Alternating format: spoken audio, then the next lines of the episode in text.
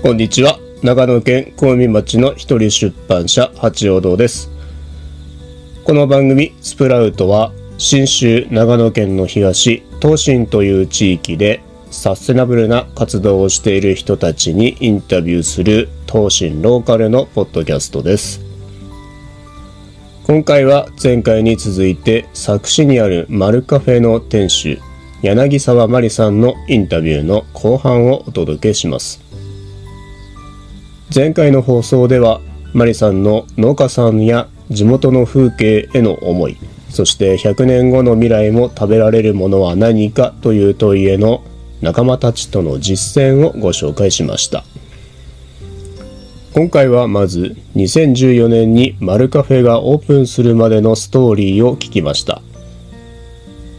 佐久市で生まれ育ったマリさんは学生時代に憧れの東京に上京しますがそこであるギャップを感じたそうです。一体どんな体験をしてどんな風にマルカフェにつながったのか。早速聞いてみましょう。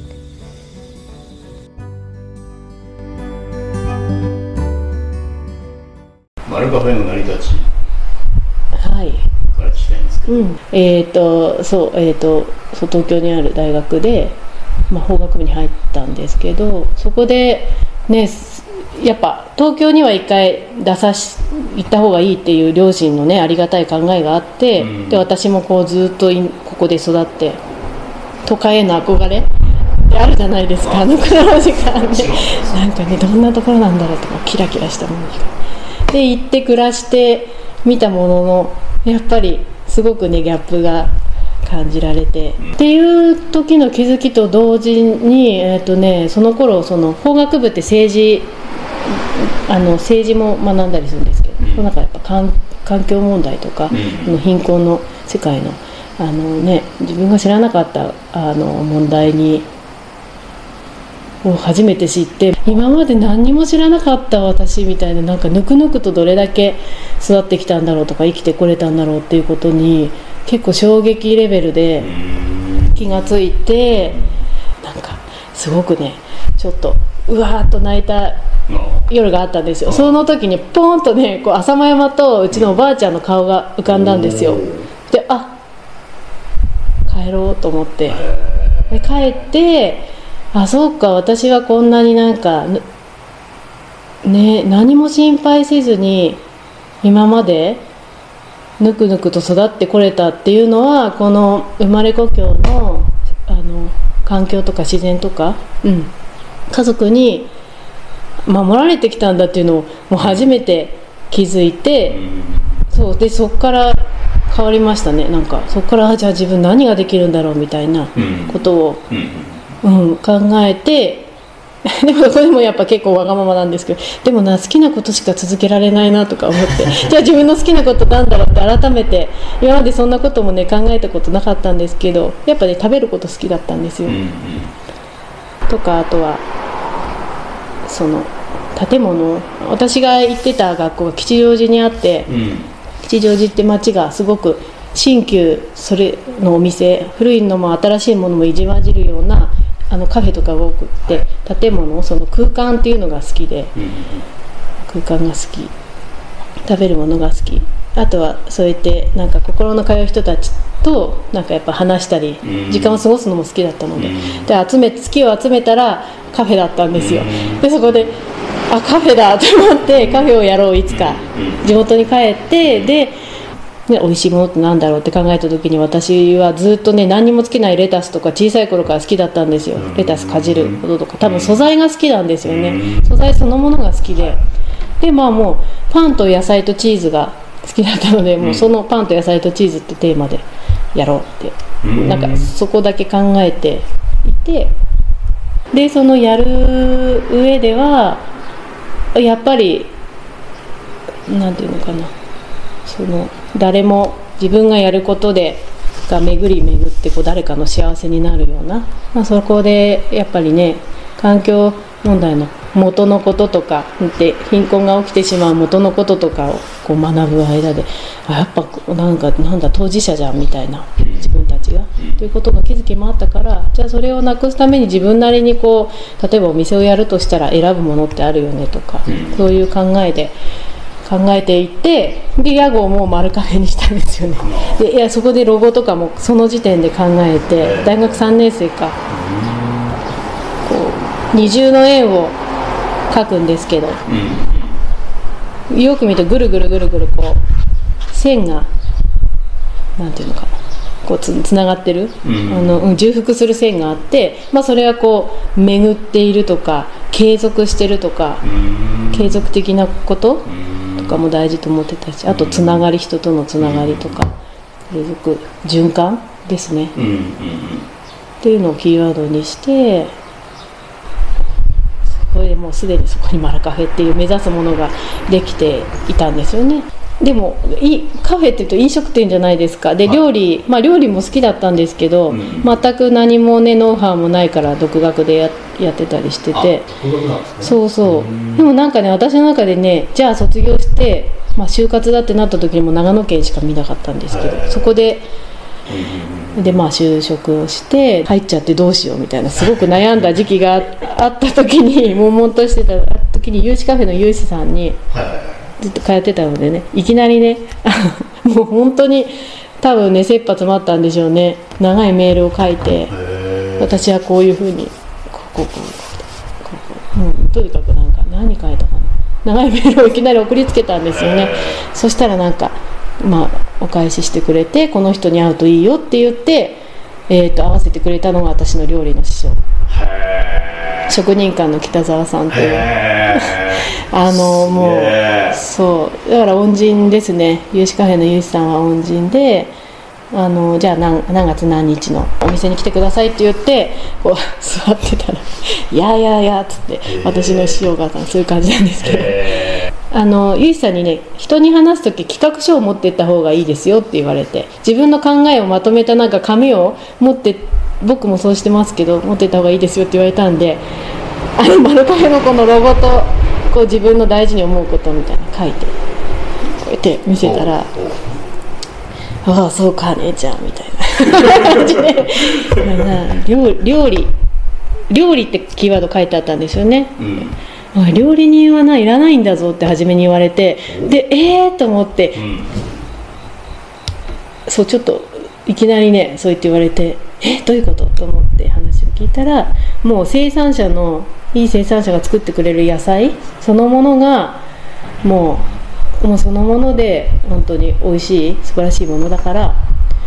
料理人はな生産者の方だ土の生産者って俺は言ってるんだけどそれをいじくり回してなんだソースだ切り刻んで味わからなくしちまうよりは本当にいい調味料いい塩とかっていうことを言われてそうだよねって私もレタスそのままかじるの好きだったと思ってでそこでもうねなんかまあで北澤さんの哲学にこうすごく共感したんですよね。うーん。うん、まるまるでもね1年でしたね。で前後合わせるとでも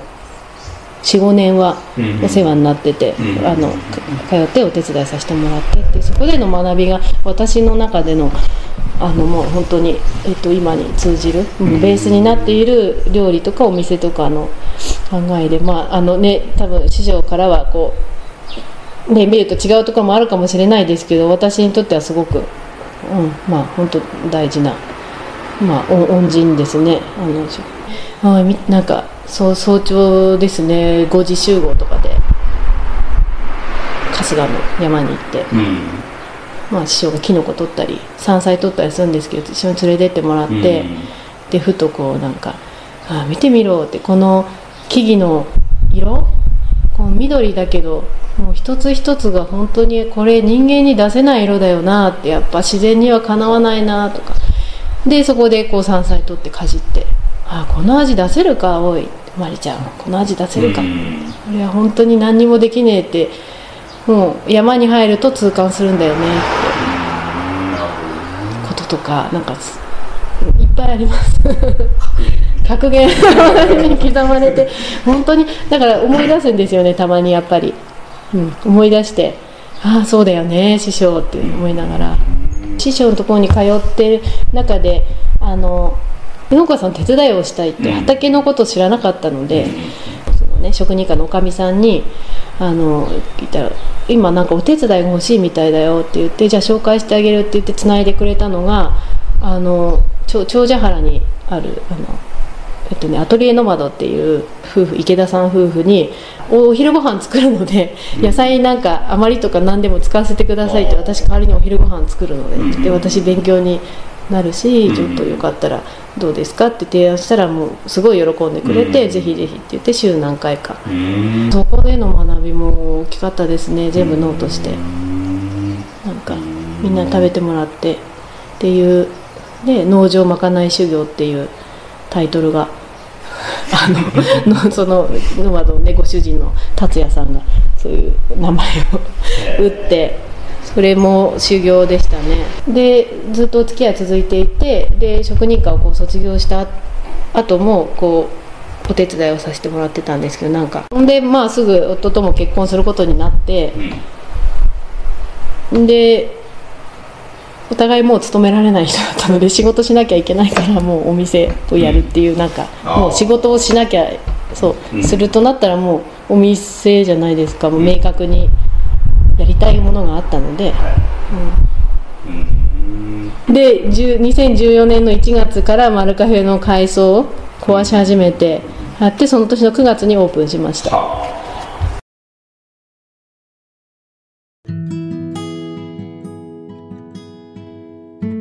マルカフェができるまでのストーリーを聞いてもらいました。ここでインタビューに出てきたいくつかのお店について補足しますまずマリさんが会社勤めだった頃にメールを送ったという有志カフェですが2005年佐久の望月という地域で開店して以来連日たくさんのお客さんで賑わっているお店です。コーヒーや軽食はもちろんですがオーナーの高塚雄志さんやスタッフの方々の人柄が魅力となって毎日のように通っている常連さんも少なくないそうです。マリさんが料理を習った職人館も佐久の望月にある蕎麦と創作料理で有名なお店でマリさんをはじめたくさんの料理人たちを輩出したことでも知られています。館主の北沢正和さんは元公務員という経歴の持ち主で地元の食材を生かすという今でこそ珍しくはなくなった考えを東進でいち早く先駆けて実践した一人でもあります。マリさんの農場まかない修行の舞台となったアトリエの窓は千葉から佐久に移住した池田さんご夫婦が2007年に始めた農場で西洋野菜やハーブなどをバイオダイナミック農法で栽培していました。たくさんのお客さんやスタッフに愛された農場でしたが残念ながら2019年にご家族でカナダのケベック州に移住されました。マルカフェのマリさんはこうした地域の先輩や恩人たちからたくさんのことを学んだということでインタビューにあったようにマリさんはその教えをノートに綴っているんですが今回特別にそのノートを見せてもらいました。ノートにはマルカフェの開店までの修行の記録やお店のコンセプトを深めるためのテキストに加えたくさんのメモやマリさんの作った料理を食べた人の感想などなど試行錯誤の跡がスクラップブックのように閉じてあってこれはもう立派な本と言っていいくらい大事なものが詰まっていることが感じられます。具体的にどんなことが書いてあるのか一部を抜粋してマリさんの料理の師匠である職人館の北沢正和さんの言葉をメモした箇所を少し読んでみます。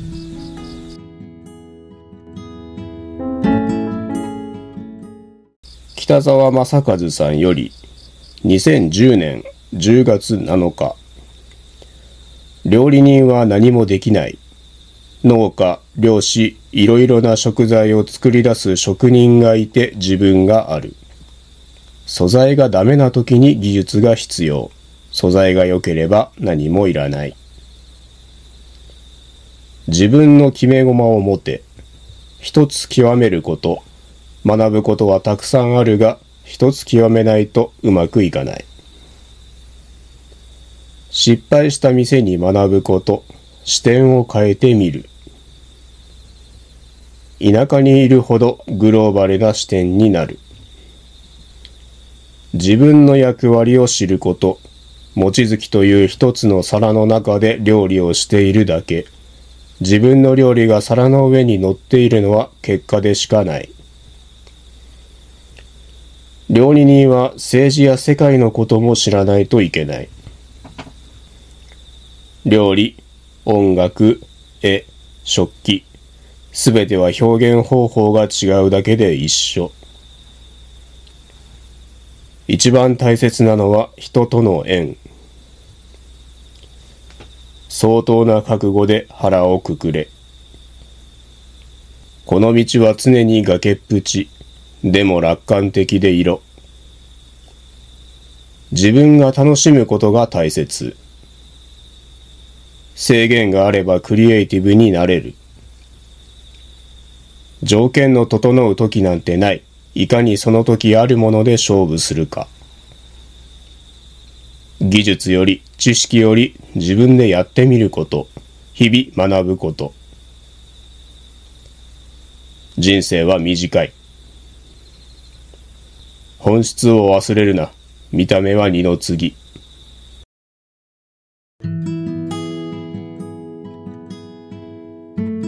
聞いてもらったのは、マルカフェのマリさんが修行時代に作ったノートから、師匠である職人館の北沢さんが語った言葉のメモでした。とても深い、眼蓄のある言葉ばかりでした。こうしていい師匠やいい言葉と出会うことは、大きな大きな財産になると思います。では、インタビューの続きです。飲食店から始まり、日用品と食材のお店、マルカフェ商店、一棟貸しの宿、淡い、週末のマルシェ、淡いマーケットと、たくさんの実践を続けてきたマルカフェですが、実は今、転換期を迎えていると、マリさんは感じているそうです。これからマルカフェはどんなお店になっていくのか、そしてお店を通してどんなことをしていきたいのか、伺いました。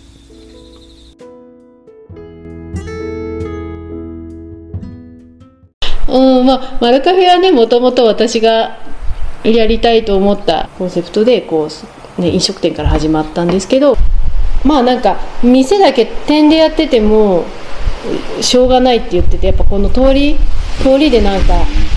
ぱ違う要素でなんかやっていかないと成り立っていかないってことは夫が言ってて夫もねワインが好きでワインから野菜の興味に入った人なので場所柄ワインお酒って出ないじゃないですか、だからまあいつかに泊まってうちも一組一組のお客さん相手にする方がいいから、で運営夫に関してはなんていうのかな。あんまりね あの性質的にこう同じところにとどまるっていうよりはこう外に外に行って、いろんなこうコミ人とのコミュニケーションをあの新たに作ったりなんか人と人とこうコラボすることでうーんと生まれるなんか新しいこと作用とか、まあ、チャレンジできることってあるじゃないですか、新しい場所新しい人と会って自分が今まあ日常ではできないような挑戦っていうのをやっていきたいっていうことなので、えー、と今作ってる唯一作ってるプロダクトであのジョーモニーマスタードっていうのがあるんですけど、マスタード、地元ねごまを入れてね作ってるんですけどそれが割と今卸先も増えてきたりなんかいろんな方からまあ、販売がやっとこう少し軌道に乗るようになったのでそれを使ったホットドッグとかなんか出して、マルシェ今すごいね毎週どっかでやってますけど、はいはい。まあ、そういうものをに参加したりとか自分が企画したりして地域外の人たちとのこうネットワークもすもう明らかに広がったので、まあなんかそれで来たけどまあ私はやっぱりこう地域に場所にこう根を張った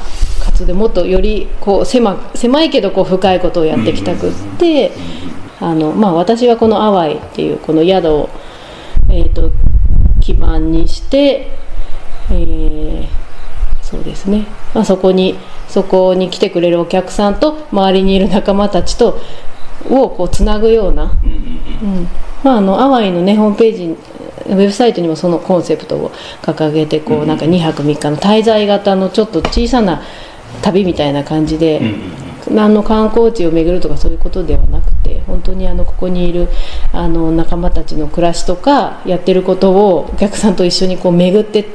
旅する巡る旅っていう名前ついてるんですけど、なんかそういうことをしていきたいなってその中にまあ一つの拠点としてアワイがあってでそこにその、まあ、やっぱ農農農家さんとのこうお付き合いは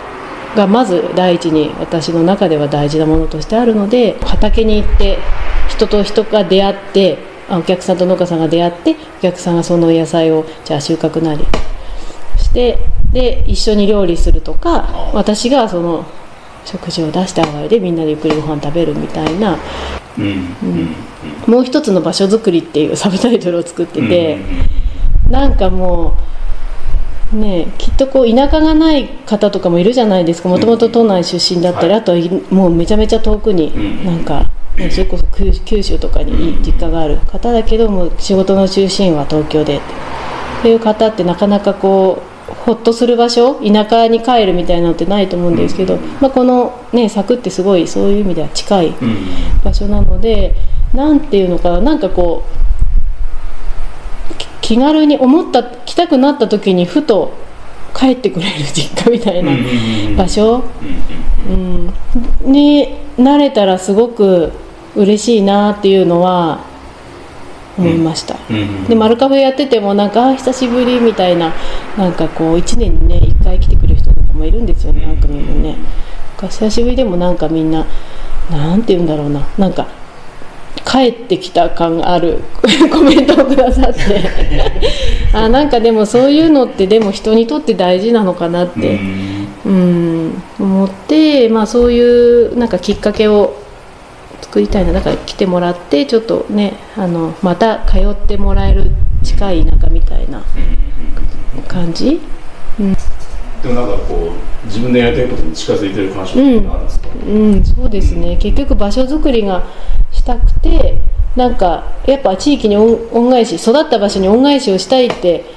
思ったのでみんなにとって意味があってうん。みん地域の人地域に根付くことでもうみんなが喜んでくれることをやりたい、うん。うん、ででもそれができるってことは実感しててなぜかというとやっぱ仲間たちがね周りに同じような考えを持った人たちが、うん。この先の内山っていう地区にで農業をね始めたりとはかしていていろんな業種の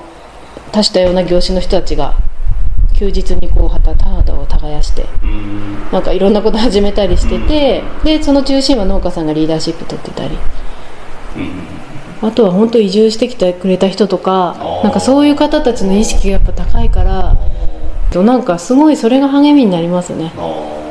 だから本当にす盛り上がりがすごいですもんねこの周辺のね。そうそういう意味ではすごく心強いし、ーううんん、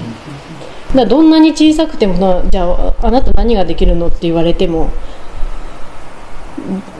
ねって言われちゃったらできることなんてすごい少ないんですけど、うん。でも多分もう継続どんなにちっちゃくてもこう継続していけば、うん。やっぱ仲間は増え本当に今そうだなと思うんですけど、うん。まあ、周りにも同じような考えを持ってる人がいるし、ん。まあこうなんかだんだんだんだんこう仲間が増えてきてそれがなんかねやっぱ力になっていくのかなっていうことを思いながら、うん、それでもやるっていう。ことで言い聞かせながら、はい、それでもやるんだっていうじゃあマルカフェっていう名前は残すんですか？ああそうです、うん、全面的うん表的にはね、うん、あのなんかねお店に関してはなんかまああり続けてどんな形であれうん。まあもう存在するし なんかそこに自分がどんな形でいるかはわからないですけどでもやっぱりさっきいるみたいい言ったみたいに誰か思い出してた時になんか来てもらえてうんうんなんかこう心安らぐような時間を過ごしてもらえるような場所でありたい。うんうんもうもうゆくゆくはもう私はあのはね鶏を飼って畑の畑をこうちょっと耕して で店でたまにこう開けてなんかカウンターでこうなんか小鉢出して お酒ついで。焼き鳥とかもし始めるかもしれない。自分で鳥をしなんかそういうこうでなんかああだこうだ人生の話をしたいですね。ちょっと夕方から夜早く閉まる店みたいなおばあちゃんになって一人でやりたいですね。それもあのうん。まあ大体あのマリさん畑か店にいるよみたいな 感じで。っていうもう、うん、だからマルカフェはやっぱ原点なので。